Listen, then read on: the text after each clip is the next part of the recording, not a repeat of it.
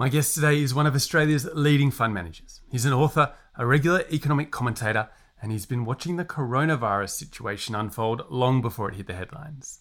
Roger Montgomery is the founder and CEO of Montgomery Investment Management. He manages money for individuals and families, and it's great to get a chance to speak to him as we watch financial markets go through a historic correction after a decade long bull run. For all my listeners out there, I wanted to bring you a deeper look at what's going on in the share market, to get insights from experts who are at the coalface, but also to explore how sustainable investment and ESG funds have performed after a decade of strong returns. And that's what we're all about here on the Good Future podcast. I'm your host, John Treadgold, and I'm asking the big questions about the future of sustainable business, the new economy, and whether financial markets will ever be the same again. Now, Roger was generous in sharing his thoughts on the coronavirus and its impacts. We dug into the government's response, as well as how small businesses and the hospitality industry can be helped through this crisis. But I also wanted to go deep on the period since the GFC of 2009, when interest rates were cut to zero. Since then, rates and wage growth have stayed low, while asset prices have headed to record highs. And I wanted to know why. But also, where we go next as central banks around the world have fired all their ammunition and now have very few options to stimulate the economy. I really enjoyed this one, and I hope you got something out of my current focus on the coronavirus and the impacts it's having on our lives and the economy. So, for all the show notes, go to my website at johntreadgold.com and you can connect with me on LinkedIn if you have any questions or want to continue the discussion. All right, let's dive in to my conversation with Roger Montgomery. Here we go.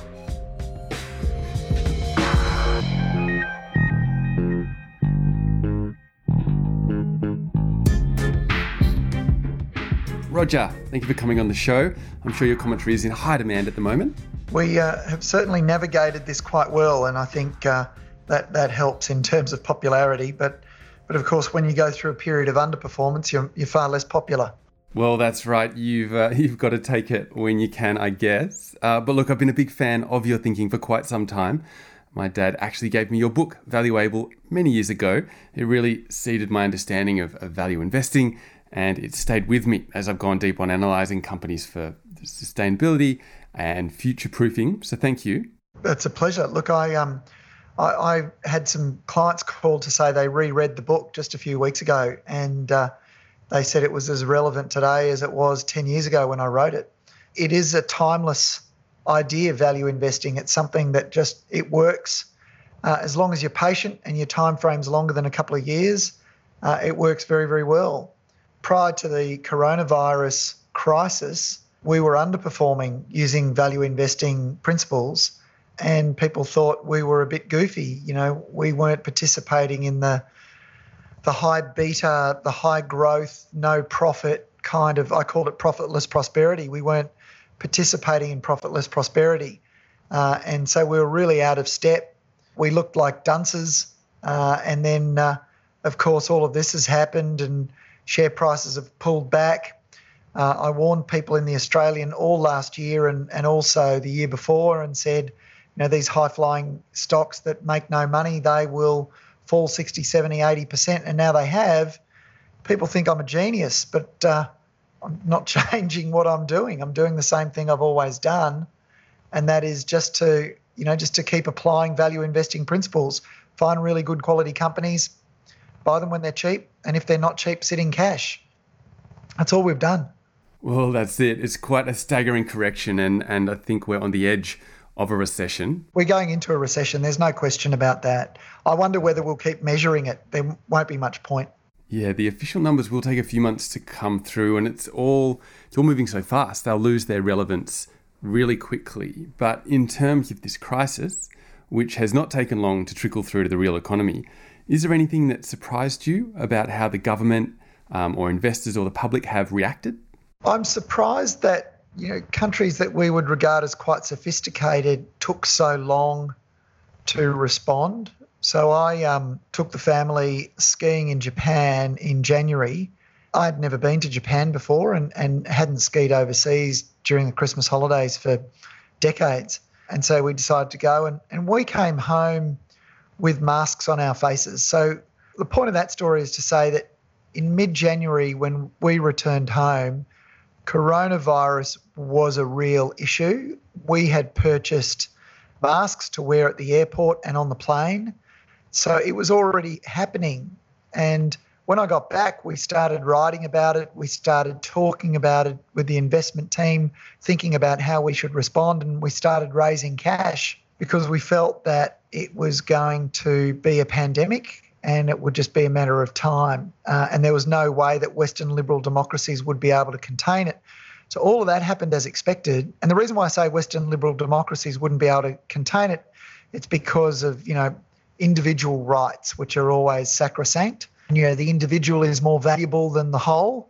Everything that's transpired in terms of the spread through Western liberal democracies, the objection to any lockdown by people who put their individual freedoms above the community, and countries where the individual freedom is much more important. None of that's surprising. What is surprising is how long it's taken for those Western liberal democracies to really ramp up their testing. So, the difference between South Korea and Italy, for example, is that South Korea, perhaps because of their proximity to China, started testing very, very quickly and they started testing at scale very quickly.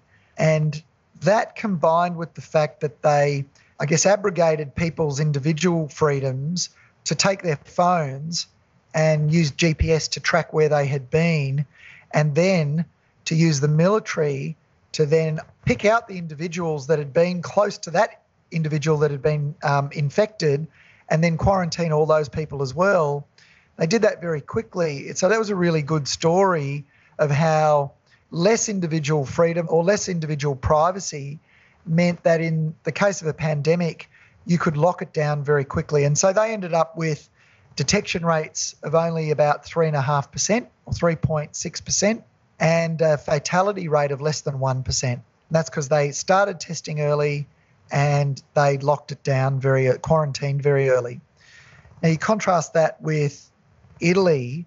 We knew Italy was likely to be an issue because couldn't be 100% certain, but there's a terrific article, and everybody can find it. It's in the New Yorker magazine from 2010, and it describes how the Lombardy region of Italy was particularly uh, upset that so many Wuhan Chinese businesses were moving in, bringing over their own Chinese cheap labor not even eating at the local cafes and, and restaurants in Italy.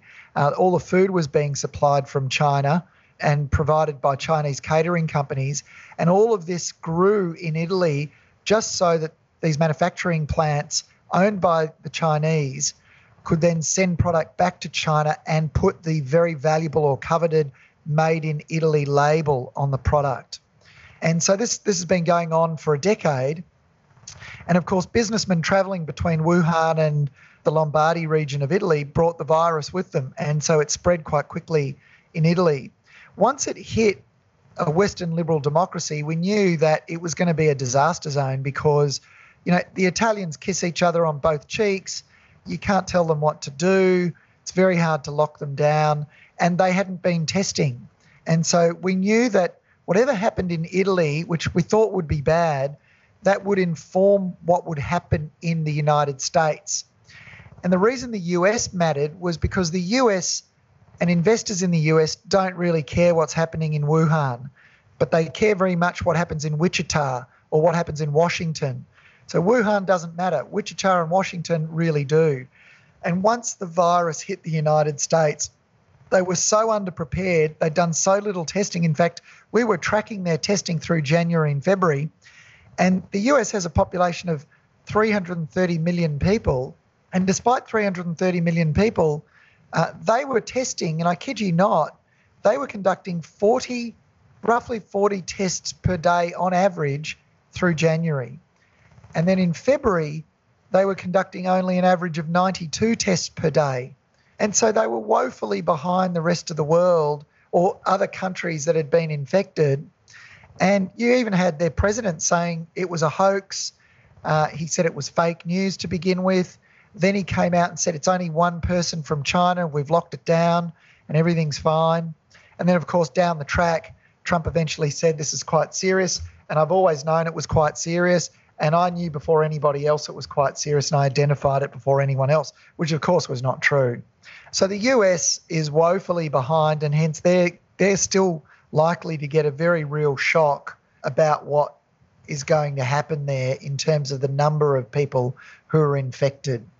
Consequently, the range of negative outcomes in the United States is much, much greater than the positive fiscal response that we've seen and everybody knows about now.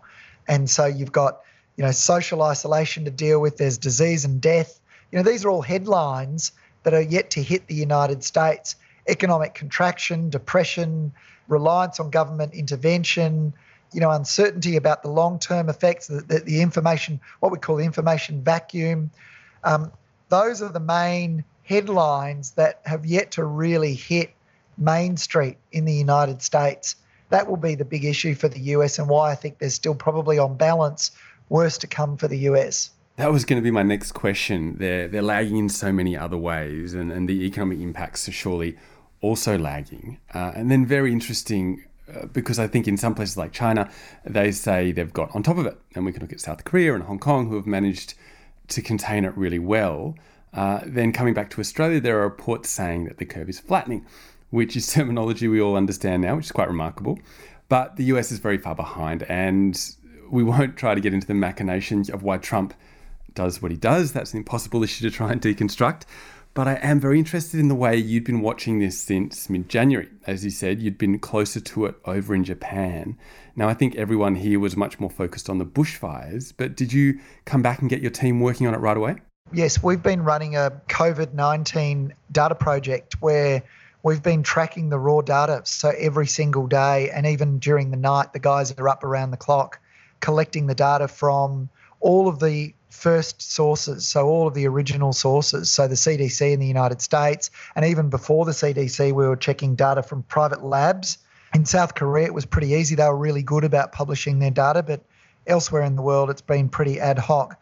I will say though that everyone's talking about flattening the curve, and you know, and and people think we're going to go back to normal pretty quickly. But anyone who thinks that we get the curve flattened and we go back to work, it's not going to happen like that. Until we've got a vaccine, we are going to be in this lockdown situation for quite some time unless governments decide to quarantine the vulnerable and then go with what we call an attempt at herd immunity.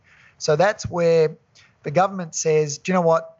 The economy is more important we're going to let people go back to work and get the virus and get infected. And consequently, there'll be a lot of people dying, but the economy will be fine and our most vulnerable will be safe because they'll be in lockdown. The UK tried that and it was an abject disaster. And the problem that you've got is that, that this disease is, is so serious and the virus so virulent that you'd have far too many deaths and the healthcare system would be overwhelmed uh, and it would look like a failure. It would look like the government sent the population to the slaughter. So that's not going to happen. So flattening the curve is great, but then what? You can't go back to work until a vaccine is sorted. That could be six months, it could be 12 months. It's going to be some time before the world goes back to normal. I don't think, I don't think the market is prepared for that. I don't think investors have prepared for that. So, on balance, we think that the news is still going to be quite negative. There might be a few rallies in the stock market as people get optimistic, become optimistic about curve flattening and so on. They're going to realise that this is not going to go away and uh, it's going to be, take a lot longer to resolve. And do you think uh, the Australian government's efforts to lock us down have been strict enough? Should we go harder? Oh, they will. They've worked the population out really well. They know that if they go hard early, there'll be a riot. But if you phase it in and get people used to each phase before you initiate the next phase, people are more inclined to accept it and go with it. And that's exactly what we've seen.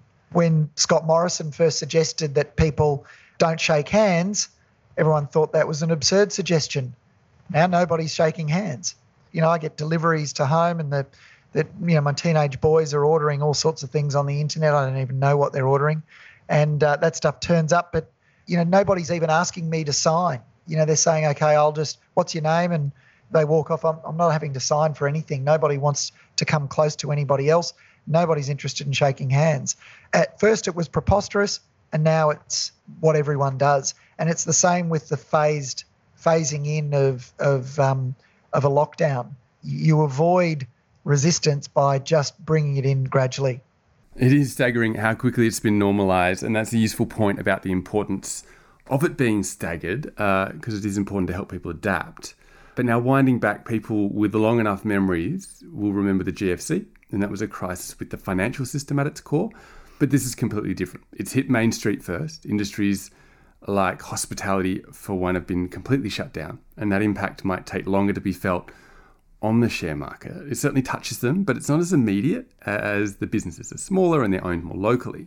So I just wonder, trying to go from the macro to what's probably as micro as it gets. You know, these are businesses that trade on on their customers being social. They're venues to bring us together. So how do you see their fate from a broader uh, sort of entrepreneurial perspective? How could they be more resilient? Uh, is there a way that we could we could help them adapt? I don't think we can. You know, the, around the world, we're seeing fiscal policy uh, measures that amount to, you know, 10% of GDP. You know, they're, they're massive, massive injections of capital and support. And that's pretty much all we can do. You know, banks are forgiving debts at the moment or, or they're deferring the, the requirement to pay the debts. That's one issue, uh, which is great. We've got people being paid not to work. We've almost got a universal wage going on. I think the government's doing everything that it possibly can to keep people interested in business. But what does somebody do that were you know that was running a business, supporting 50 people and their mortgages, and they've had to lay them all off? They're not going to get their full wage. The business owner is not going to get a grant from the government equivalent to the profit they would have been able to take. Uh, so everything slows down. And when we are talking about essentially a, a Western hibernation of business, and we'll come out of it. Don't get me wrong, we'll come out of it. But you brought up the GFC. The GFC was a financial event, uh, and it really was people worried about the economy. Here, people are worried about their health. And it's a very different thing. You know, it's one thing for people to worry about the economy, it's an entirely another when they're worried that they're going to die. I wrote that in the Australian back in early Feb, and you know my my view is that that that's going to affect people's behaviour, not permanently, but not as temporarily as just concern about the economy. When you're worried about the economy, you still go about your daily business. When you're worried that you might die and if you catch something, you don't go about your daily business. Everything changes. Having said that, though, let me say this. If you and I were grizzly bears and we went and hibernated in our caves, you know, when we wake up in three years' time, we won't be talking about coronavirus. It will have passed.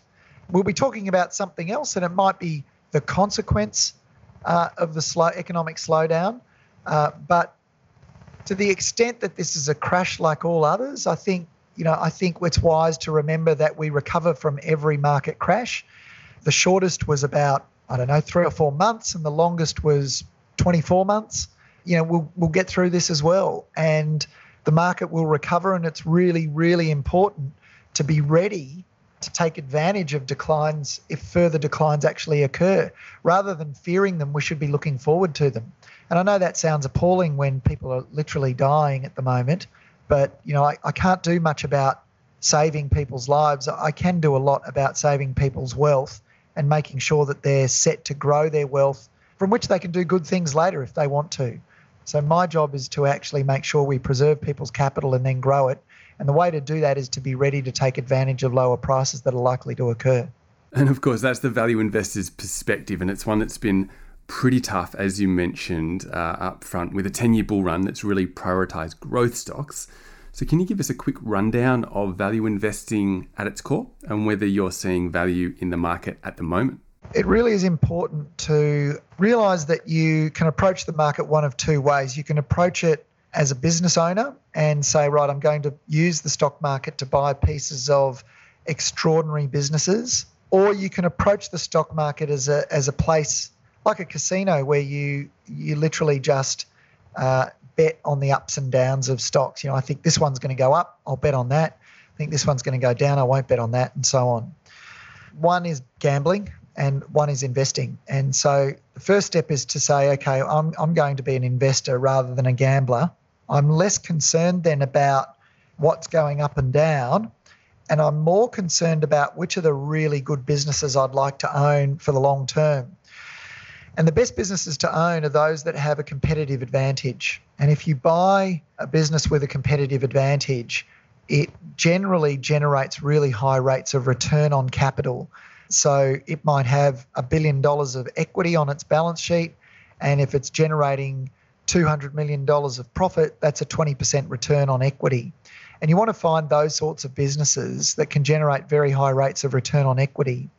If you put together a portfolio filled with those businesses that can do that in a sustainable way, or that can continue to do it over a long period of time, um, then the reason they can do it over a long period of time is because they've got a competitive advantage. They're doing something that other companies can't replicate.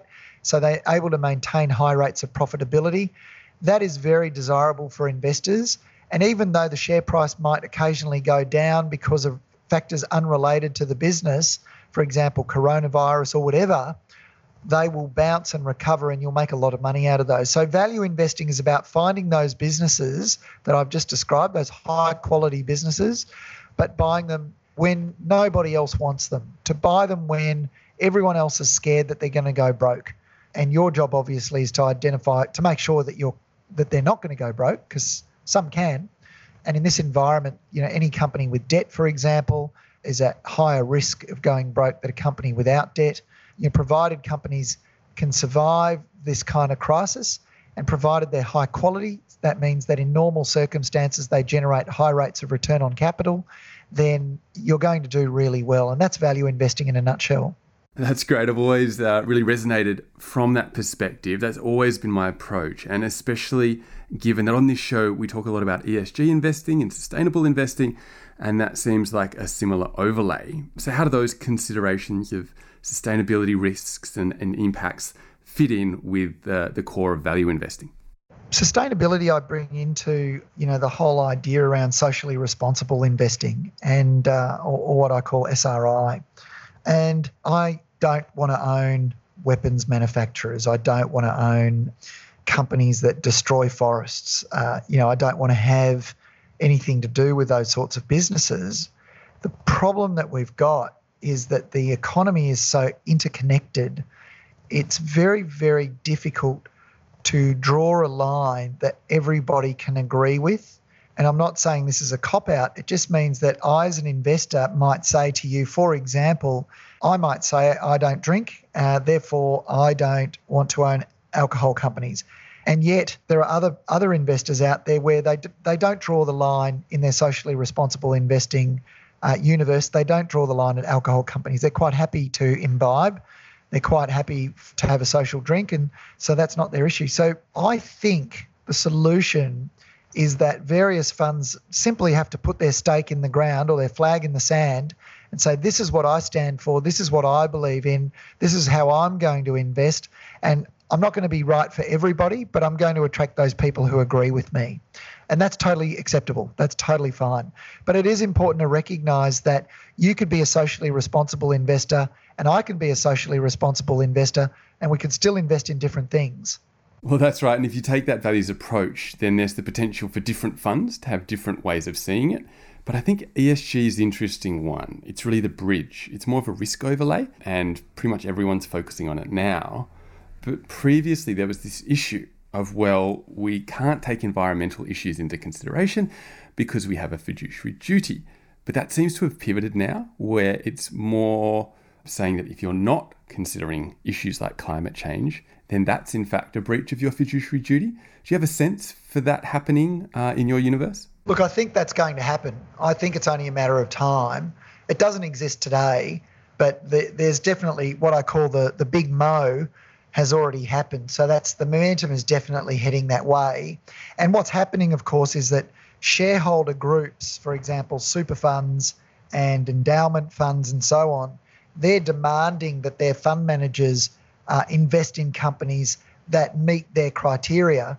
Uh, and that forces the fund managers then to only supply capital to those companies that meet that criteria. And so what you find is over time, capital is pulled away from those companies that don't satisfy those requirements or the ESG criteria. What ends up happening is sort of a self fulfilling prophecy, right? The companies that don't meet the ESG criteria suddenly have greater financial risk because they're not being supported financially. That's why I said to you right at the start, it's a, sort of inevitable. The big mo is already underway. Uh, so I think I think you are going to see that sort of socially conscious investing.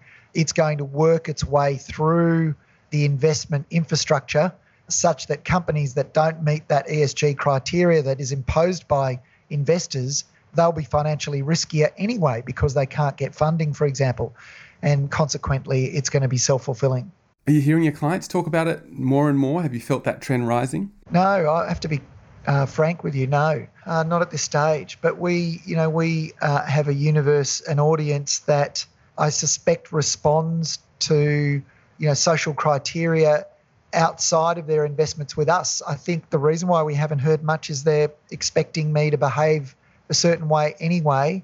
I think it's really important that the fund manager who's managing the money is socially aware and socially responsible uh, and environmentally aware and environmentally responsible and then eventually you know that that filters up and down but at the moment i don't get many inquiries for it at all so going deeper on that from the inquiries you are getting have the phones been running hot with clients worried about the current situation you guys were obviously well prepared for it but what's the feeling uh, on the ground from your investors we wouldn't be a good litmus test for that. We have had the opposite experience. We've been preparing our clients for the last year and a half to put cash aside and be ready to invest more when the market cracks. And now that that's happening, uh, those investors are calling us to invest more money with us. So, on a gross basis, we've actually got inflows. Good stuff. So, that's something you've been focused on for a couple of years. But then the bull run of the past decade has been running since the GFC. And there's this interesting macroeconomic factor that I'm kind of obsessed with, and that's around central banks and, and whether through a lack of will or ability they haven't been able to normalize interest rates. And so asset prices have gone up, property prices have gone up, but interest rates and wages haven't. Now, it's obviously fueled these asset prices, so I guess uh, it feels like in some ways this crash was inevitable. But why do you think we've had that unique monetary situation that doesn't seem to be going anywhere? The simple answer is governments and central banks have wanted to avoid any anything approaching a recession since the GFC. So without the government intervention and central bank intervention during the global financial crisis, we would have had something approximating a depression without question. You might remember there were runs on banks, people were lining up to get their money out of banks, funds were closing down and preventing redemptions, uh, banks were failing and people were losing money. That is the cliff of a depression right there. So, in order to avoid that, central banks pumped money into the economy, they pumped money into the financial system that we know now historically that had the desired effect in the sense that it prevented a depression or a recession. What it didn't do, though, is get the economy operating at kind of a normal, in a normal sort of state it's constantly been relying on being propped up by ever declining interest rates and constant support from central banks fiscally, or sorry, governments fiscally and central banks monetarily. In other words, it hasn't worked. All the intervention has done is caused asset prices to go up and it's caused the wealth gap between those who had assets and those who didn't to widen. And so lower interest rates are very positive for asset prices. There's an inverse relationship between asset prices and interest rates. If you reduce interest rates, assets go up. Simple as that. And if you've got assets, you win. If you don't have assets, you lose. And that's what's been happening as interest rates have gone down for 37 years, now to zero virtually. Who's won? People who've had assets. Who's lost? People who are renting and people who uh, don't have any savings who haven't been able to buy an asset. They've lost. The gap has widened. And the government realised that. And I was talking about that in the press last year to say that we really do need fiscal policy to come to the fore now. And we need to increase tax cuts for low income earners, lower middle income earners as well. And the reason is that those people who are on lower incomes or more moderate incomes spend a higher proportion of their incomes in the economy, and that increases the velocity of money. And so there's only so much that lower interest rates could do. We were at the end of last year, we'd reached the end, I think, of the ability to push that string any further. Is it simply then a matter of populism? That they're unwilling to have the, the creative destruction of a recession, so they just keep pumping more money in? That's exactly right. It's quite reckless. So we're now in a recession and we've got no monetary ammunition and we're pumping out hundreds of millions of dollars of stimulus. So where to from here? It's a great question. You know, the bull case is that monetary policy will work, fiscal policy will kick in, um, valuations have already reset, so share prices have already dropped, and uh, you know, social distancing and healthcare policies will be effective. The real economy will adapt. You know, there will be no geopolitical impacts. That's the bull case. That it'll all work.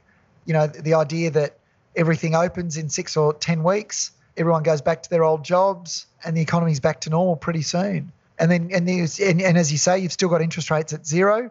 So that means everyone will go back to borrowing money and it'll all be good. That's that's the bull case. The bear case is that you know it gets much worse. Unemployment goes to 20% or 30%. Nothing goes back to normal for at least a, a couple of years. And then you also have a demand shock uh, as well.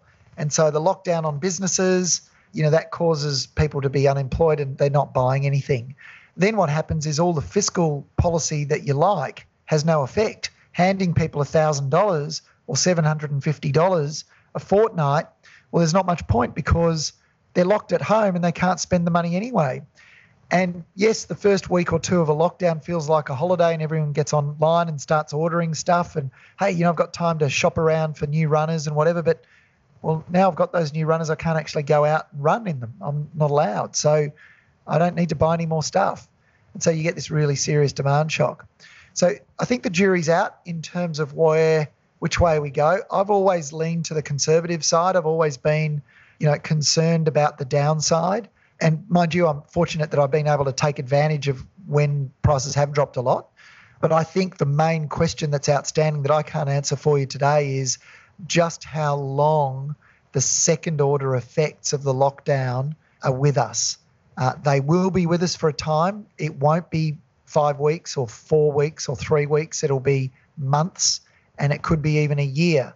But you know, it's going to be some time before we recover, and it will be some time before we recover fully. It'll be even longer before we recover fully. Having said that, the silver lining in all of that is that asset prices will bottom and start going up long before we get to the point where the economy is recovering. The market casts its shadow before it. And so you don't want to wait until the economy is recovering and everything looks good before you go and buy assets. You'll miss a large part of the recovery. Uh, you want to actually be invested ahead of that. You want to actually invest some money when there's maximum panic, when it looks like it's going to get really bad and the market's reacting to the worst case scenario. So from those two cases, the bull case and the bear case, we still have this this debt bomb in the background. And when I say debt bomb, I mean we have yields close to zero. We've never had so much debt in the world, and uh, this is the question the economist in me has had for the past 10 years. It's very difficult to find a clear answer. It's a tricky subject, and perhaps I'm asking the wrong questions. Maybe you can help me with that. Are we just pushing that debt bomb further down the road? And if so, Will there be a recession in three, five, ten years' time? That will be the big one, where this 37 year bull run for bond prices will, will just blow up? Uh, yeah, there's a couple of things you've sort of mixed in uh, and blended together. There's an inflation question, which will have an impact on bonds. There's a currency question for the United States dollar, you know, whether or not it remains the reserve currency. That could have an effect on bonds. I think it will remain the reserve currency because while it's the US is engaging in activity that should uh, reduce the US dollar's value to other investors. The reality is every other country is doing the same thing. And so they're all going down together. So, on a relative basis, the US dollar still looks good. If that scenario transpired, that would result in a bond crash. But I think you can't solve the problem of debt with more debt. And I think that's fundamentally what you're asking. We've tried to solve the GFC with more debt, but it was debt that caused the GFC. And so What happens now is, is interesting. I haven't settled on one particular scenario. There are a variety of different possibilities or different paths that we, we could take, obviously. You know, I'm leaning towards the idea that we end up with an economy on life support for an extended period of time. I think that's that's where we get to. You can still invest and you can still invest quite well because the market will continually go from being optimistic to pessimistic to optimistic to pessimistic again. It won't be that steady state that we saw for the last decade where markets just go up every year. We won't have that uh, for a long time. And I think that's the environment we're likely to have. I don't know whether we ever get to the point where all the debt's paid back and it all looks good again. You know, I'm thinking now as I say that, I'm thinking of Japan, where I visited recently. You know, they they've got a situation where you know a large part of their population doesn't want to invest in assets anymore because assets have always gone down. Where I was staying in Hakuba at one point, not while I was there in January, but only a couple of years ago, property prices there peaked during the Nagano Olympics, the Winter Olympics in Japan. That was in 1998, uh, and the prices a couple of years ago were 70% lower than where they were in 98 for real estate. And you know, maybe we end up in an environment not necessarily where that happens, but we just no longer can safely expect markets to rally every single year without question. You know, we get quite lumpy and choppy markets for all assets. And that means patience works, value investing works really well. Value investing works best in challenging markets. And I think we're going to end up in, you know, more challenging times ahead. Yeah, thank you for that. I think it's it's good every now and then to go deep on some fixed income and bond issues. Some people may not have followed it too much or may have switched off when, when we said the word bonds. But I think property is an interesting proxy for that, that people may have more of a touch point for and may be able to relate to a little better. How do you feel property will weather this crisis? Well, it all comes down to how many people are forced to sell. You've got to remember that you and I, I, I own my own home. I'm, I'm assuming you do too.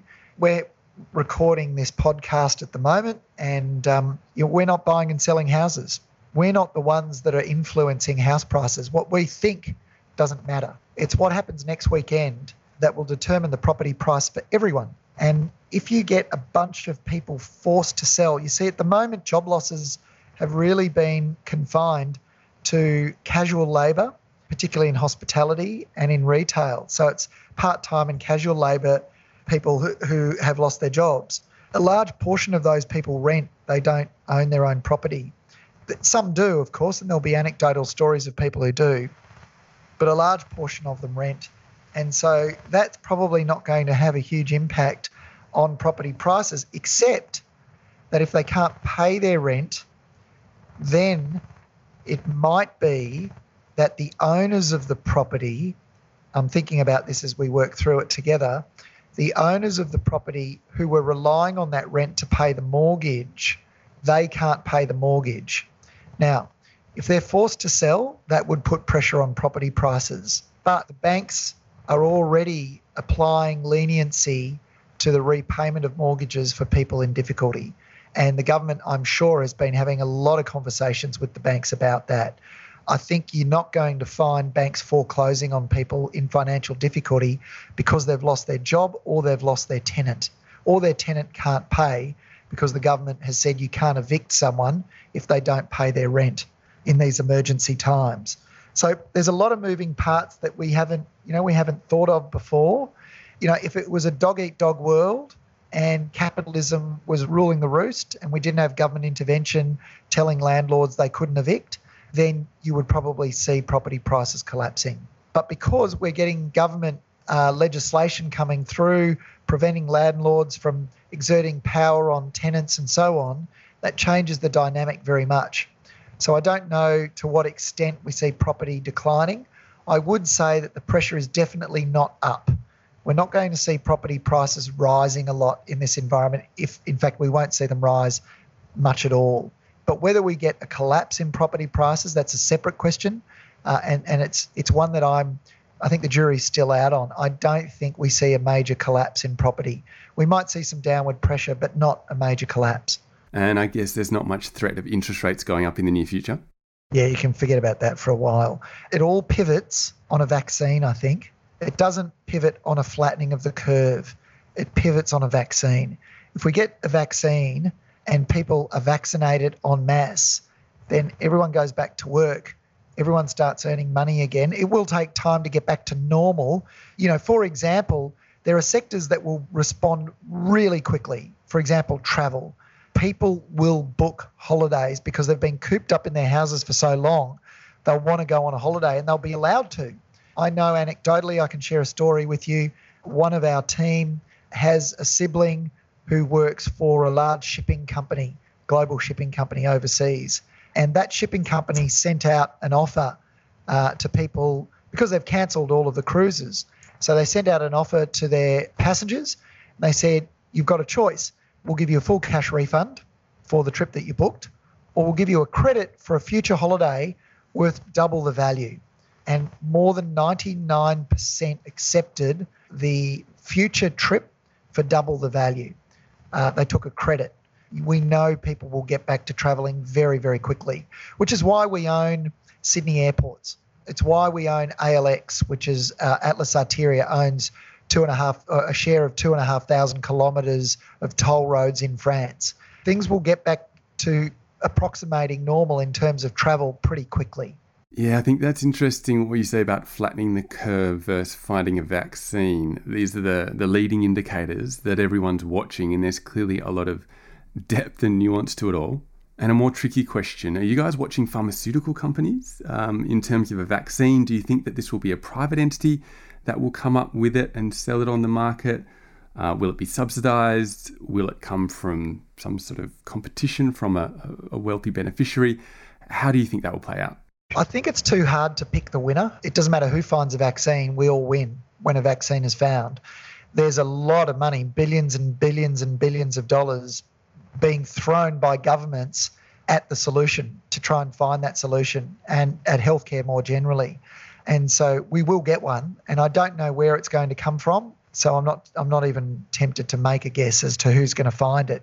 But look, I'll be grateful when they do. It'll be good for asset prices for everyone. Definitely, definitely. Now, thank you for all your insights today. But lastly, can you please recommend a book for us? Something to help people understand the markets. Uh, we've obviously got your book, Valuable, is one I can recommend highly. Uh, but perhaps you've got something else?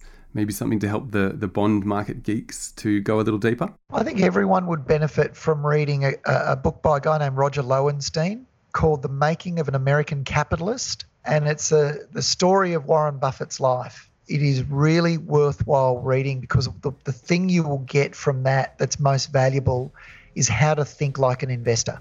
Very good. And of course, Warren Buffett is the original value investor. So that will be a touch point many people uh, will recognize and can relate to. All right, good stuff, Roger. Really appreciate your time. Please keep well and, uh, and do stay in touch. Okay, good to talk with you.